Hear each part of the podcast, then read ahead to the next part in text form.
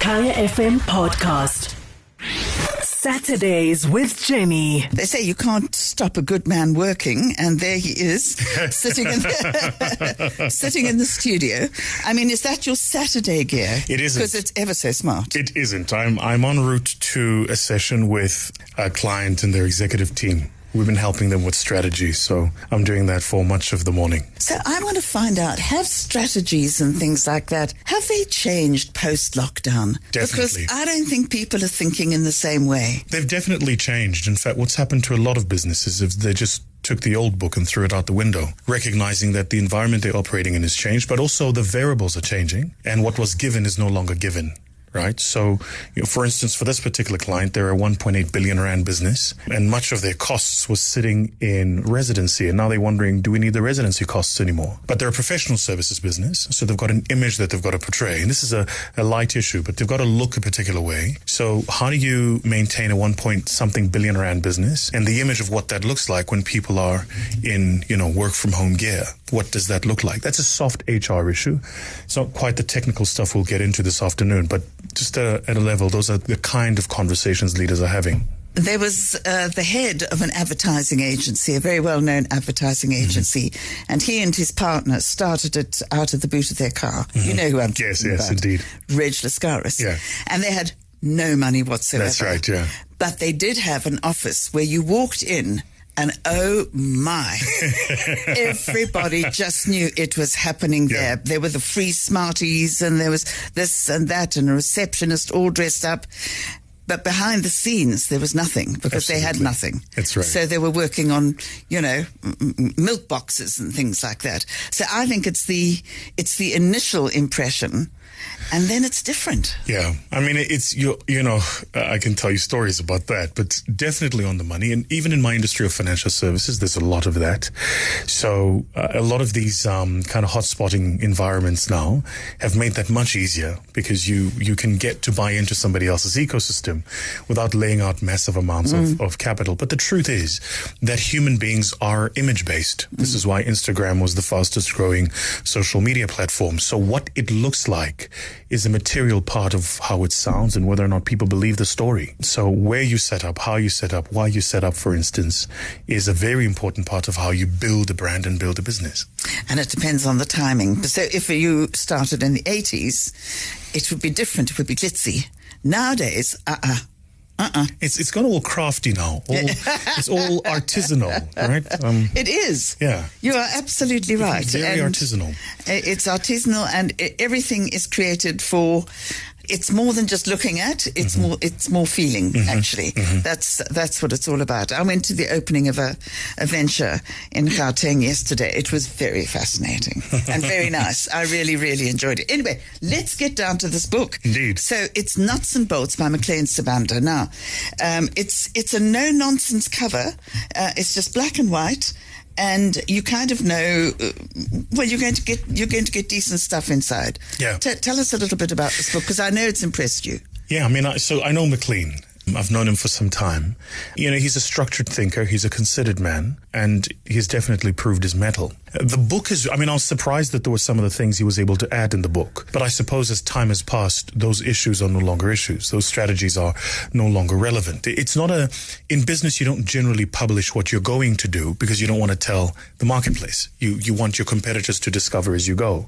But he goes into great detail about the innovation ecosystem in Gauteng in particular. And it's a fascinating book, but I must also confess, I found myself halfway through it just really angry. Very, very angry at the recognition that there is somebody as talented as he is, who spent over a decade of his life building an innovation ecosystem.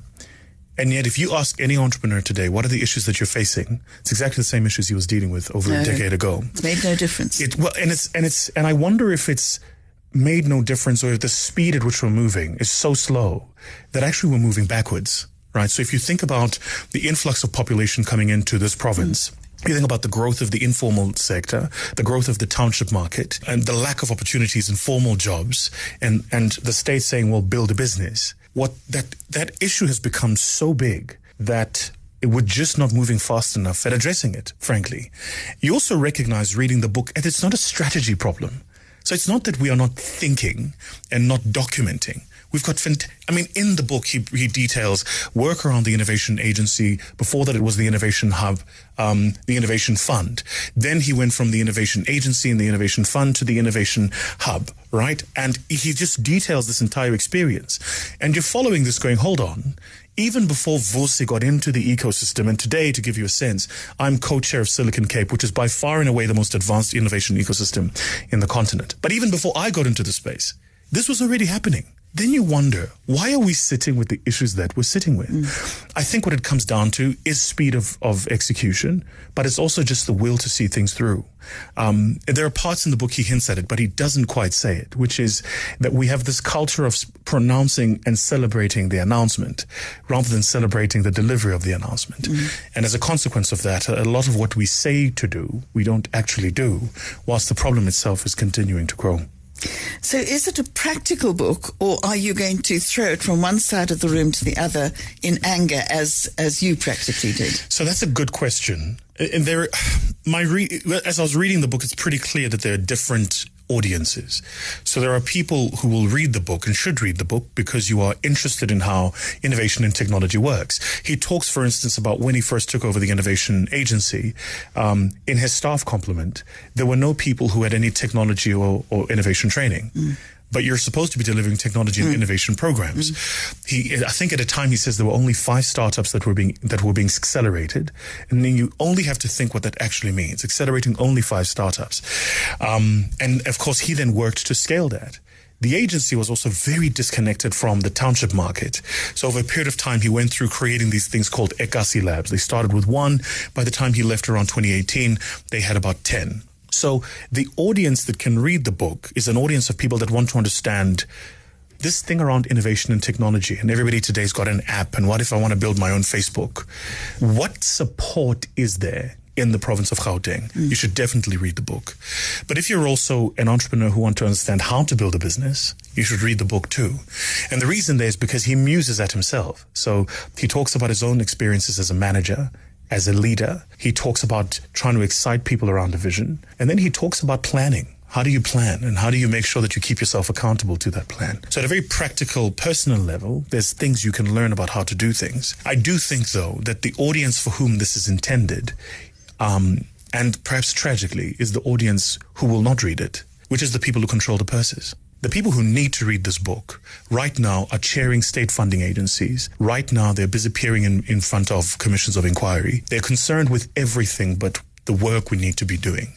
They need to read this book because one of the things that happens at that, particularly at that level of state, is every time a new person takes over, there's a new program and a new set of things and a discontinuation of the old, a loss of institutional um, memory as well as just basic knowledge management. And so, and so I think this book actually should be gifted to every single one of the ministers, deputy ministers, chief directors and director generals in the entire economic cluster, as well as the entire sciences culture uh, cluster.